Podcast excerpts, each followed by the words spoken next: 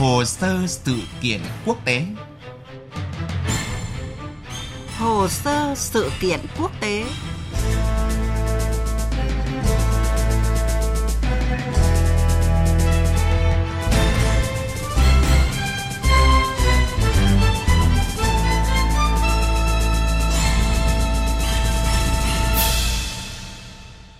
Kính chào quý vị và các bạn. Thưa quý vị, trong bối cảnh cuộc bầu cử tổng thống tại Pháp đã bước vào giai đoạn nước rút, hướng tới vòng bỏ phiếu đầu tiên vào ngày 10 tháng 4 tới đây, Tổng thống sắp mãn nhiệm Emmanuel Macron đang nỗ lực thể hiện mình theo những cách riêng để ghi điểm với công chúng. Chẳng tham gia bất cứ cuộc tranh luận trên truyền hình nào với các đối thủ, thế nhưng việc sử dụng các bài phát biểu, cương lĩnh tranh cử cùng những thành tích ấn tượng trong 5 năm cầm quyền đã giúp ông Macron bứt phá trong các cuộc thăm dò, giữ vững hình ảnh ứng cử viên sáng giá nhất hiện nay. Hồ sơ sự kiện hôm nay sẽ giúp quý vị nhìn lại hành trình tìm kiếm nhiệm kỳ 2 của nhà lãnh đạo từng được ví như cơn gió mới cải cách của nước Pháp. 44 tuổi là vị tổng thống trẻ nhất từng được bầu trong lịch sử nước Pháp, ông Macron theo đường lối trung tả đang nỗ lực chứng minh sự lựa chọn của người dân 5 năm trước là chính xác. Những tuần vừa qua, chiến dịch tranh cử của ông Macron đã bị đảo lộn do phải dành thời gian để bận tâm và xử lý vấn đề Ukraine. Phần lớn thời gian đã được dành cho các cuộc đàm phán ngoại giao với các nhà lãnh đạo thế giới, phối hợp với các đồng minh phương Tây khác để tìm giải pháp ứng phó với vấn đề này và cả mối quan hệ với Nga. Đây cũng là trách nhiệm của Pháp khi đang đảm nhận cương vị Chủ tịch Luân phiên Hội đồng Liên minh châu Âu. Xét về góc độ nào đó, cuộc khủng hoảng tại Ukraine và chiến sự leo thang giữa Nga-Ukraine đã vô tình mang đến cho Tổng thống Pháp Macron một sàn diễn thể hiện vai trò một nhà lãnh đạo toàn cầu. Trước những chỉ trích rằng ông Macron đang cố tình né tránh các cuộc tranh luận trên truyền hình với các ứng cử viên khác, nhà lãnh đạo Pháp hồi tuần trước đã đáp lại bằng một bài phát biểu trước toàn thể công chúng để rộng đường dư luận. Trước một đất nước vẫn đang quay cuồng với đại dịch và những nỗi lo về kịch bản một cuộc chiến tranh tại châu Âu, Tổng thống Macron đã vạch ra nhiệm vụ và trọng trách trong nhiệm kỳ thứ hai của ông, nếu đắc cử, rằng sẽ dồn tâm sức để trang bị tốt nhất để bảo vệ quốc gia, đặc biệt trong lĩnh vực quốc phòng.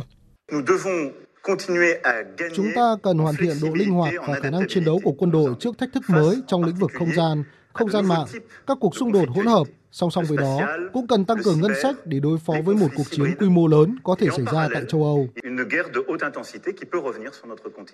Cùng đó, Tổng thống Macron cũng nhấn mạnh những kế hoạch cải cách bao gồm nhiều lĩnh vực, kinh tế, văn hóa, nông nghiệp, giáo dục, nơi làm việc, bình đẳng giới, phúc lợi xã hội, người cao tuổi, với mục tiêu đưa Pháp trở thành một quốc gia độc lập tự chủ hơn trong một châu Âu hùng mạnh hơn.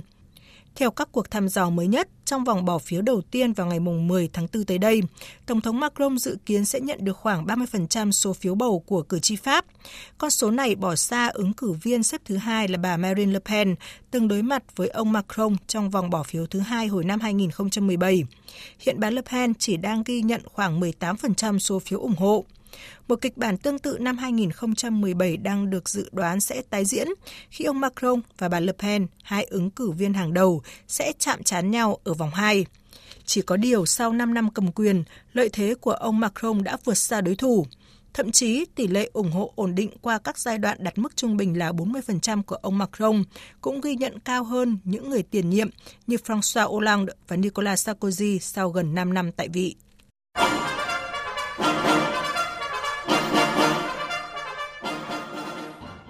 Thưa quý vị, thưa các bạn, Tổng thống Macron ở thời điểm hiện tại dường như đã có một phong thái rất khác biệt so với tâm thế một ứng cử viên mới nổi cách đây 5 năm khi tranh cử lần đầu tiên. Khi đó, ông được đánh giá là làn gió mới, sẵn sàng cải tổ hoàn toàn nước Pháp. Đến nay, khi đã trải qua một nhiệm kỳ tổng thống, ông Macron mang theo hành trang đầy kinh nghiệm cùng những dấu ấn nổi bật, bao gồm các nỗ lực đoàn kết một đất nước chia rẽ trở lại thành một khối, giúp nước Pháp phản ứng hiệu quả với rất nhiều thách thức trong và ngoài nước. Theo đánh giá của kênh phát thanh quốc gia Pháp France Info, trong số 100 lời hứa chính đưa ra trong chương trình tranh cử năm 2017, Tổng thống Pháp Macron đã hoàn thành 46 điều, đang thực hiện 28 điều và chưa thực hiện 26 điều. Về trọng tâm hiện đại hóa kinh tế, chiến lược này đã được ông Macron thực hiện khá tốt bất chấp rất nhiều khó khăn. Ví dụ ông Macron đã hạ mức thuế doanh nghiệp xuống 25% như đã hứa, đồng thời áp dụng thuế bất động sản thay cho thuế tài sản đối với các hộ gia đình có bất động sản dòng vượt quá 1,3 triệu euro từ cuối năm 2017. Bên cạnh đó, cũng có mục tiêu thực hiện chưa trọn vẹn như kỳ vọng giảm tỷ lệ thất nghiệp xuống 7% và tạo thêm 1,3 triệu việc làm. Nhìn lại 5 năm qua, tỷ lệ thất nghiệp đã giảm đáng kể, dù vậy vẫn dừng ở mức 7,4% trong quý tư năm 2021. Từ đầu năm 2017 đến cuối năm 2021, số việc làm được trả lương dừng ở con số 1,14 triệu việc làm, tức là đều có kết quả khá khả quan nhưng thấp hơn so với lời hứa ban đầu.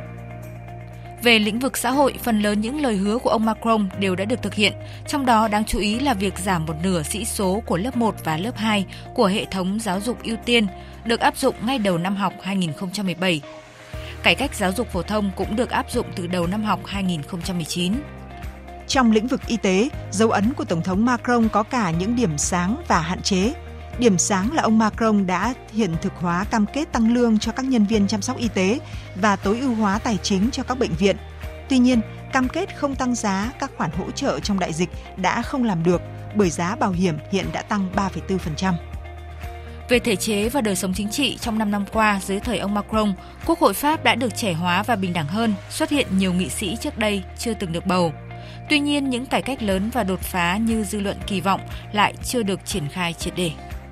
Một dấu ấn đáng chú ý là vấn đề môi trường. Dù đây không phải là trọng tâm tranh cử năm 2017, nhưng kể từ khi nắm quyền, ông Macron đã mạnh mẽ cam kết biến mục tiêu bảo vệ môi trường thành cuộc chiến thế kỷ. Một số cam kết tiếp tục được thúc đẩy như cấm khai thác khí đá phiến, không cấp phép mới cho các hoạt động thăm dò hydrocarbon. Tuy nhiên, cũng có những cam kết chưa được thực hiện như tăng cấp đôi công suất của năng lượng gió và năng lượng mặt trời. À, vâng thưa quý vị, với rất nhiều thành tích như vậy không phải ngẫu nhiên mà tỷ lệ ủng hộ Tổng thống Macron trước bầu cử luôn vượt xa các ứng cử viên khác ít nhất 10 điểm phần trăm, khoảng cách rất khó để lấp đầy. Trong khi đó, các đối thủ chính của ông Macron lại chưa có điểm nhấn nào đáng kể cả về chính sách đối nội và đối ngoại. Tất nhiên, thăm dò dư luận vẫn chỉ là những con số, mỗi ứng cử viên khác đều có những thế mạnh riêng và có thể tung ra những nước cờ quyết định vào phút cuối. Và như thế, giới quan sát cho rằng chưa có gì chắc chắn vào thời điểm này. Có lẽ chưa tìm được điểm yếu và bất lợi nào đáng kể trong vô số thành tựu không thể phủ nhận của đương kim Tổng thống. Hiện các ứng cử viên còn lại vẫn đang tập trung chỉ trích việc ông Macron từ chối, né tránh các cuộc tranh luận trên truyền hình với các ứng cử viên tiềm năng khác trước vòng bầu cử đầu tiên. Theo các ý kiến chỉ trích, việc chỉ có một bài phát biểu trả lời câu hỏi trước báo chí của ông Macron kể từ khi tuyên bố tái tranh cử Tổng thống là chưa đủ – và rằng các câu hỏi dành cho Tổng thống đã được sàng lọc và chuẩn bị kỹ càng. Các đối thủ cũng cảnh báo ông Macron sẽ không nhận được sự ủng hộ trọn vẹn nếu ông tái đắc cử mà không tham gia đầy đủ vào các hoạt động của cuộc đua. Bởi một ứng cử viên Tổng thống Pháp đúng nghĩa không thể nào lại không cần vận động, không tranh luận và cũng không tham gia vào các cuộc đối đầu về ý tưởng và chính sách. Tất yếu, tính hợp pháp của người chiến thắng sẽ bị nghi ngờ. Chưa hết, các đối thủ còn cáo buộc ông Macron đang muốn dùng cuộc chiến ở Ukraine để khiến công chúng Pháp lo sợ. Bởi xu hướng thường thấy khi có chiến tranh hay xung đột xảy ra là người dân luôn sợ hãi và sẽ có phản xạ trung thành với chính quyền đương nhiệm, tránh bất cứ sự thay đổi nào. Đáp lại, ông Macron phản bác rằng không ai trong những người tiền nhiệm của ông tham gia vào một cuộc tranh luận trước vòng bỏ phiếu đầu tiên – và việc tranh luận với các nhà báo, giới truyền thông chẳng có gì kém triển vọng so với việc tranh luận với các ứng cử viên khác.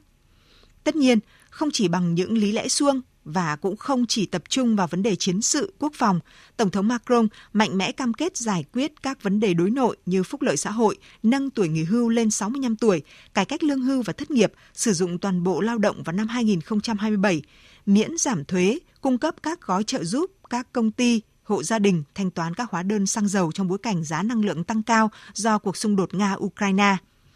Trong bối cảnh chỉ còn ít ngày nữa là đến vòng 1 cuộc bầu cử Tổng thống Pháp, thách thức quan trọng nữa với ông Macron lại là tỷ lệ cử tri đi bầu thấp, chứ không phải con số tỷ lệ ủng hộ của người dân. Xuất phát từ việc nhiều người tin tưởng ông Macron chắc chắn sẽ giành chiến thắng và không đi bỏ phiếu, trong khi đội ngũ các ứng cử viên còn lại sẽ huy động cử tri tích cực tham gia bầu cử – vì thế có lẽ không chỉ là việc khẳng định dấu ấn, phong cách và thành tích đáng nể, đương kim Tổng thống Pháp Macron cũng cần có thêm một vài chiến thuật bầu cử cần thiết để tránh những rủi ro không đáng có vào phút cuối. Tới đây thì chương trình hồ sơ sự kiện cũng xin dừng lại. Cảm ơn quý vị và các bạn đã chú ý theo dõi. Chương trình do biên tập viên Phương Hoa thực hiện.